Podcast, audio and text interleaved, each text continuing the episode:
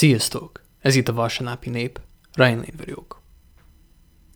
Az amerikai találmány. Nem szoktam boldogulni az amerikai napokkal. Általában nem állnak jól nekem. Olyanok, mint az a pulcsi, amelyik túl nagy, minden rossz helyen van.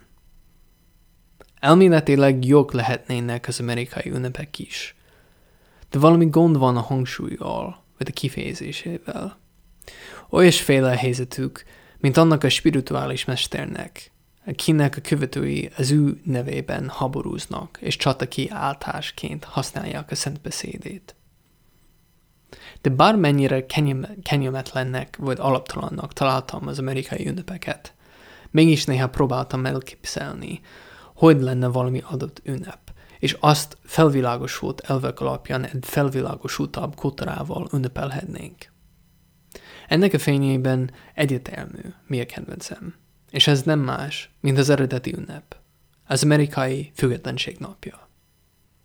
Igaz, hogy ez egy nagy háborút okozott. Az is igaz, hogy egy jelentős figurái nem voltak szentek, sőt. De az is igaz, hogy nagy átgondoltsággal hoztak létre egy olyan történelmi találmányt, ami örökre megváltoztatta a világot, és nem csak a rossz irányba. Ha Amerika bedúl is, a találmánya és a hatásai akkor is örökre megmaradnak nekünk embereknek.